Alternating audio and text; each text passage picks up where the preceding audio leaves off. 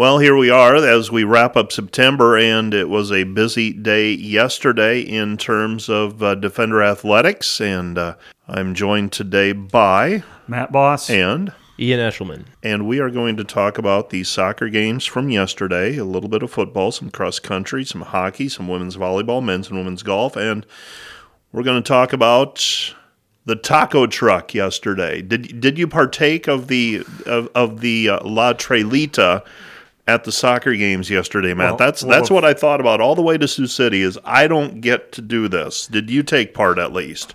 Yes, I did, and that was on my mind all day yesterday. I just could not wait for the taco truck. It was muy bien, if I do say so myself. very, very, very good. So uh, that led into a great night of soccer for the women's and men's teams, and uh, you were there to watch both games. And I think I checked the live stats, and it was two one or three one, and I didn't bother to look at who had scored those goals up to that point. And then you send me a text saying, "What's the single game record for goals scored?" And I thought, well, maybe I better check what's happening. And Avril Beckham. Uh, not only did she score six goals, she had the first six, correct? She had the first six, a double hat trick, if that's such a thing. I don't know. I don't know if that's what you technically call it, but yeah. And she did She- it multiple ways. Yeah, I was going to say first four were flukes, so they didn't defend her, or what? I mean, The, the funny thing is, she had scored four, and then in the second half, they pretty much put a player on her wherever she Marked went her, yeah. and were real physical. And for 10 minutes or so, it was effective. But Avril is so fast, and she just blew by the defender and got two more in the second half. And she did it multiple ways. She did it from afar. She did it really close to the goal. Uh, she did one off of a Jory Bronner rebound, off of a shot by Jory, and the rebounded off the keeper. So a number of different ways. And Avril just had one of those nights where it she found the back of the net often. and she was being helped. Uh, and I, I, I'm sorry, I always mess up the Tell sisters. Karina, Karina. Karina set her up several times. I mean, you, you obviously, obviously, you're talented to score those goals, but you need, you need some help, and uh, there was a lot of help last night. Karina is a threat up front as well. They both are on the outside and they switch. They play up front as well. It's hard to take them both away. And they're both very similar in that they have a lot of speed. They can beat you one on one. And yeah, Dakota Wesleyan just struggled taking, taking have didn't have an answer.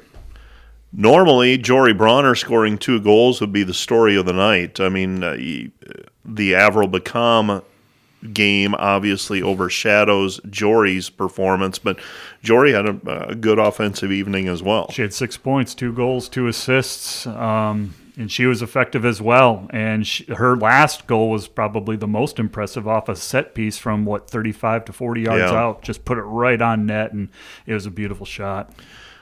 Comes on the heels of a disappointing loss to Midland on Saturday, and unfortunately, uh, unfortunately, Dordt needed a bounce back because that loss on Saturday night was disappointing. Yeah, coming off the high from Concordia, scoring a goal in the last minute. Uh, they had a little momentum, and then Saturday it started strong. Dordt led one to nothing at the half, a goal by Beckham, but uh, gave up an early one in that second half, and then Midland has the momentum, and they put another one midway through. Uh, a disappointing loss, but Midland, incidentally, is a team ahead of them in the conference, so you know Midland is going to be right there in the end as well. single round robin, I always think that changes the complexion of things as well through the course of the conference year.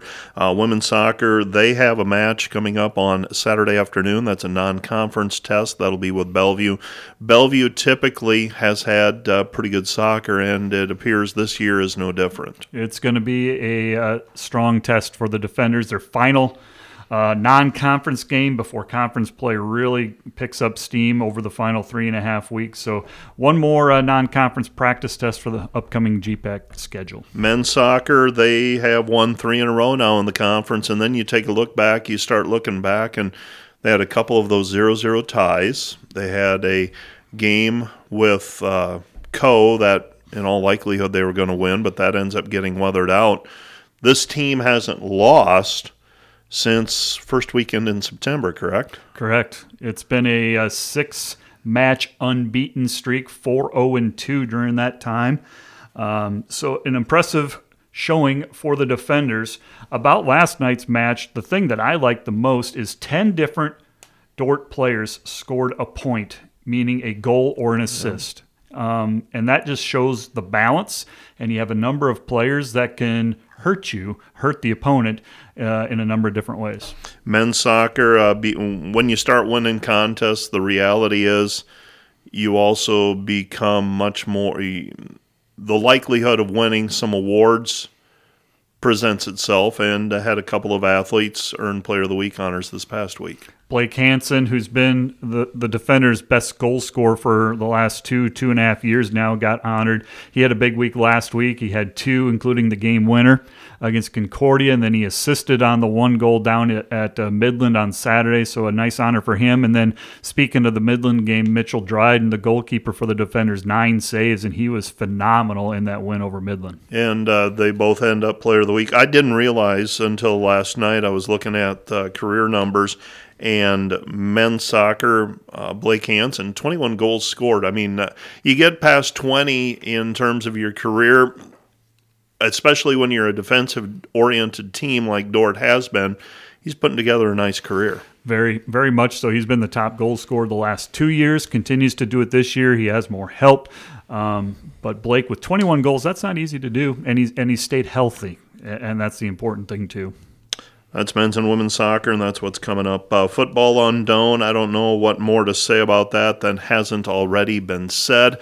Um, it was just like dominoes started to fall. Both you and uh, Ian were there as well, and uh, we had. S-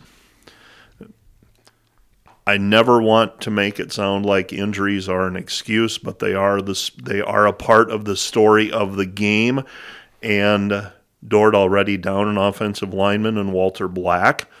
Then you lose Alex Heisman on the extra point.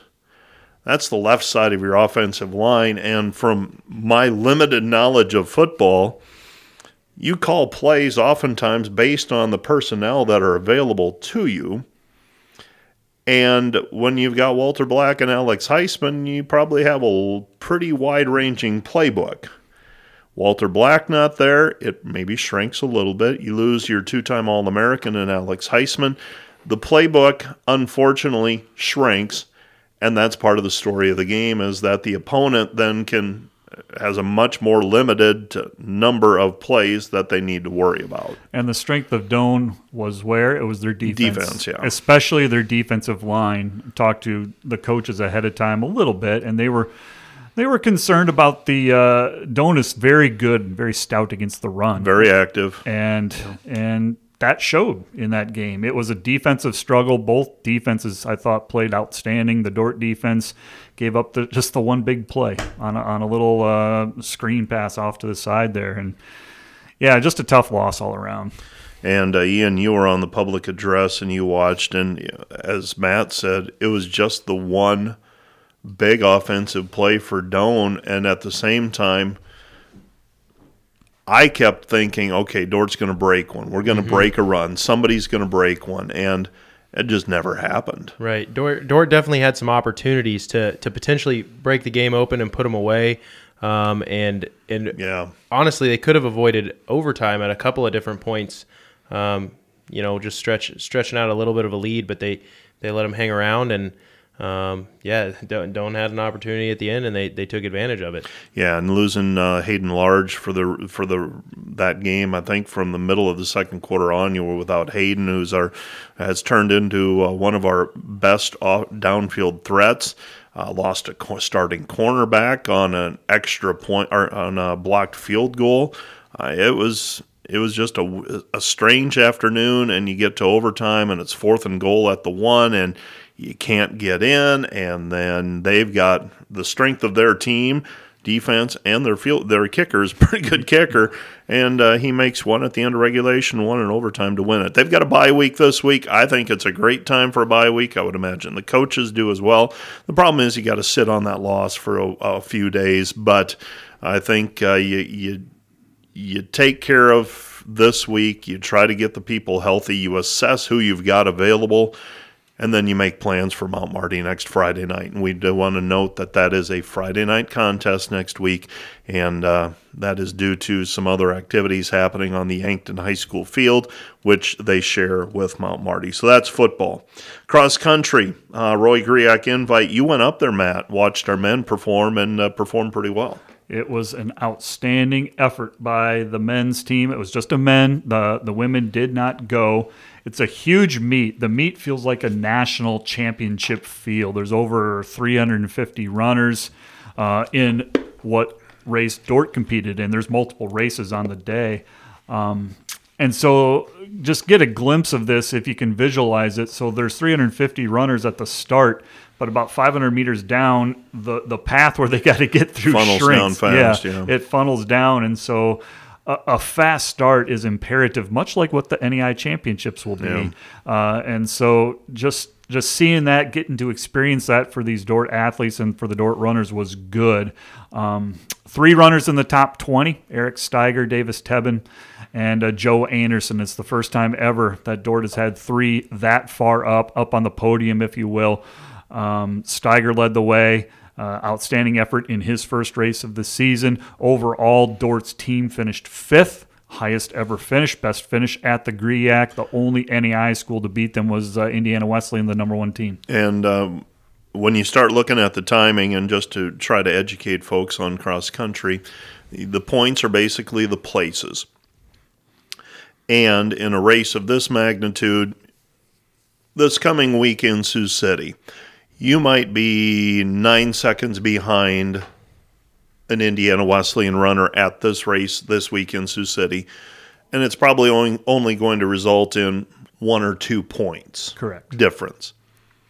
At Roy Griak, the invite, because of the quality of the field, if you're nine seconds behind a team you're really competing with for a team place, you're probably losing anywhere from seven to 12 points because of how compacted that field is. Correct. And Dordt ran into that. I think it was the difference between Thaniel and Peter Shippey, separated by two, maybe three seconds, but in terms of points or places, it was about a gap of 20. Yeah. So just the number of runners there. A good experience for this Defender men's team. They're a veteran crew. They've been at the NAIA championship looking ahead, but just a good a good practice run for that. I'm really curious to see many of those, uh, all of the men's runners who ran on Saturday, uh, Friday at Griak will not run this week at Sioux City, is my understanding. Me too.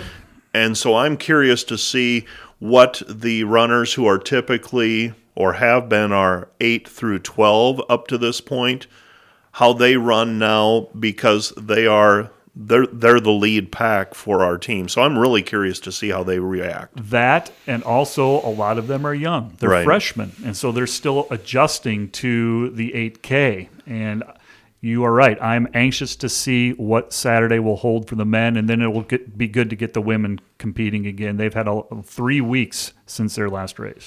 Ian, let's talk hockey. Dallas Baptist. Uh, didn't want to travel down to Dallas. Didn't want to hop on the bus and take in Yeah. a couple of hockey games. I you know I tried to follow as best I could from from back home. I didn't want to didn't want to make that trip to open the season. I'm excited to see uh, the hockey team open up at home Yeah. this weekend with two games against Creighton. But uh, first, we'll we'll talk a little bit about uh, Dallas Baptist. Um, the defenders came back two and zero, um, two wins. Uh, the first win uh, in regulation, and then the second win uh, was a shootout win.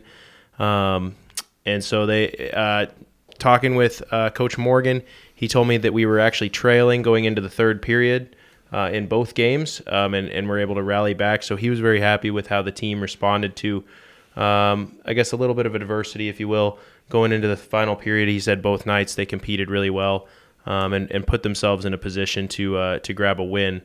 Um, And Yes. that's those are those are young. The, this is a pretty young team as well. I mean, he took yeah, a lot of young kids or young athletes down to Dallas, and uh, I would imagine that's a little different in that uh, hopping on a bus, traveling for 10, 12 hours.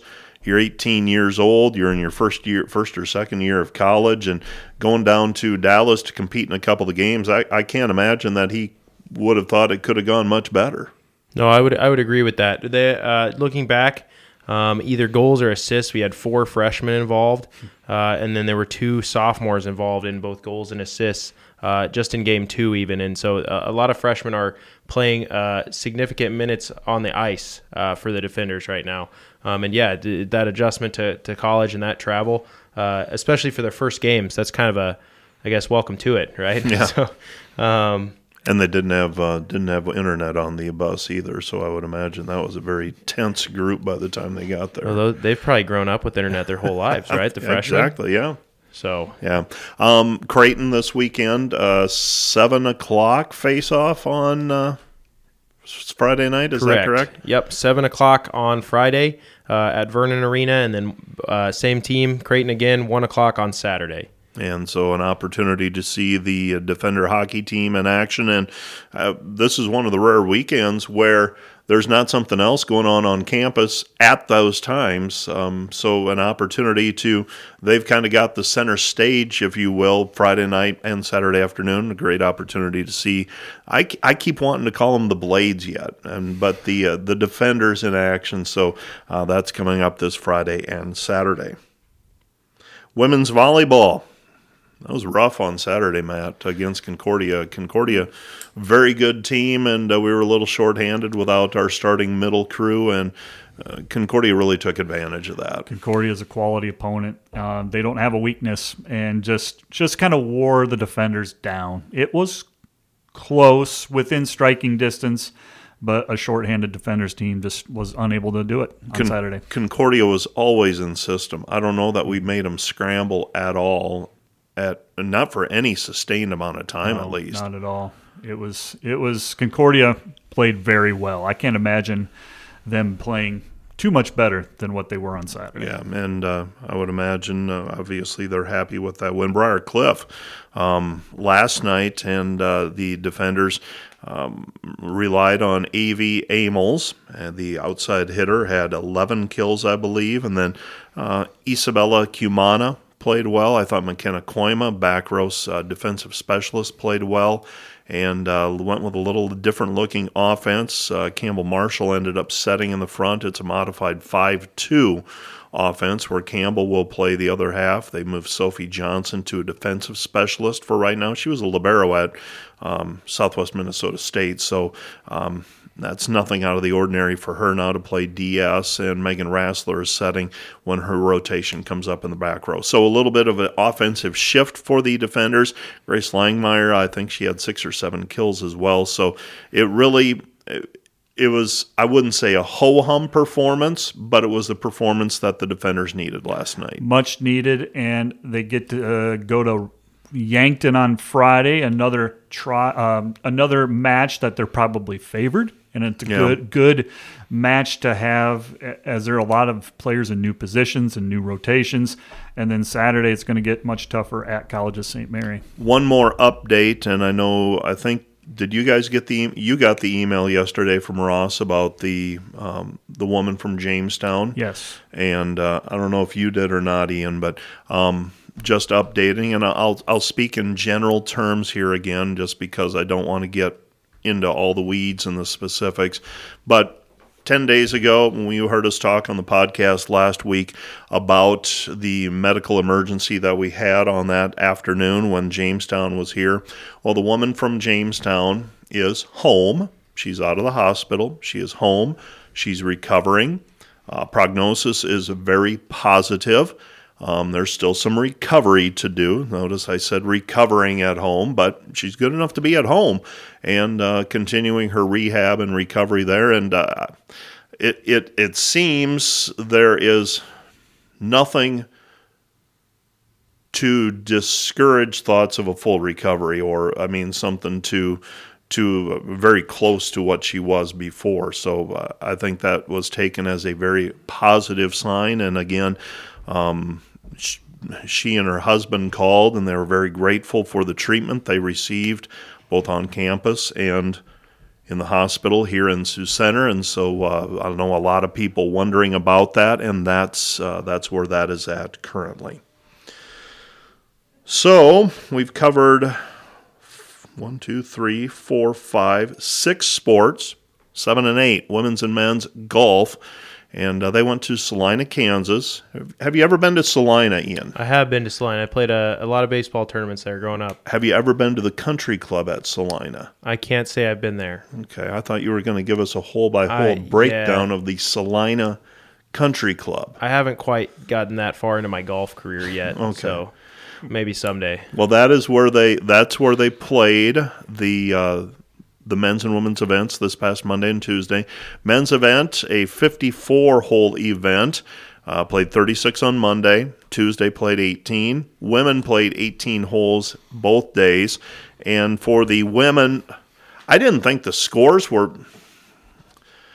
They ended up finishing what sixth out of seven teams, but uh, pretty good competition, different course and again, probably didn't have the players who will end up filling the GPAC roster when the year is completed. Meaning, yeah, with school class schedules and things like that, you've got to shuffle things around. But didn't have probably that team, but still, I thought. I mean, they were they were breaking. They were under ninety and ninety five for everyone. That's that's not a bad day. No, I'm looking at day two specifically. Rachel Bostwick had an 81. You had Carrie Cruz with an 85. Uh, Bostwick put She had a nice week. She had a great week. Uh, finished in a top 10, top 10 with a 164 for that 36 hole total. So, again, Bostwick leads the defenders. All five scores, like you mentioned, 95 or lower on, on a brand new course. Pretty pleased, I think. Yeah, the men competed very well. Um, I think it was round two on Monday that got them a little bit. They ended up scores went up a little bit in round two, and then came back and I had a decent day for their last 18 holes. Unfortunately, some other teams had a little better day on that day and ended up losing a spot. I think they went from fourth on day one to fifth on overall on day two. But uh, some great single round performances. It's just a matter now of being able to put that all together over a two and three round competition. Look at the numbers. Uh, Freddie Bullock had a 68, opening 18 holes. Dutch Farr had a 69. Lowest score uh, was a 72 by the defenders in that second round on the first day. Uh, Freddie, Colin Klustra, and Caleb Doctor. But then in the final round, Colin Cruz, uh, you mentioned a 60. He shot a 67, and you mentioned that's the low round for the season. And yeah, so one, once they put it all together, th- those scores will come down quite a bit. They have a week off now. Actually, have two weeks off, I believe, and then they go to Parkville, Missouri.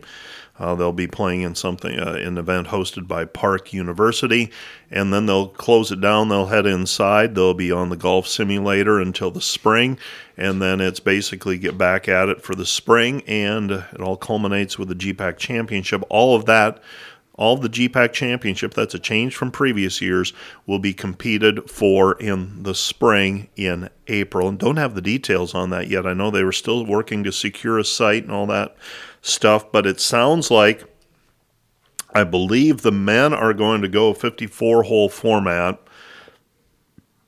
with 36 holes on the first day and 18 on the second.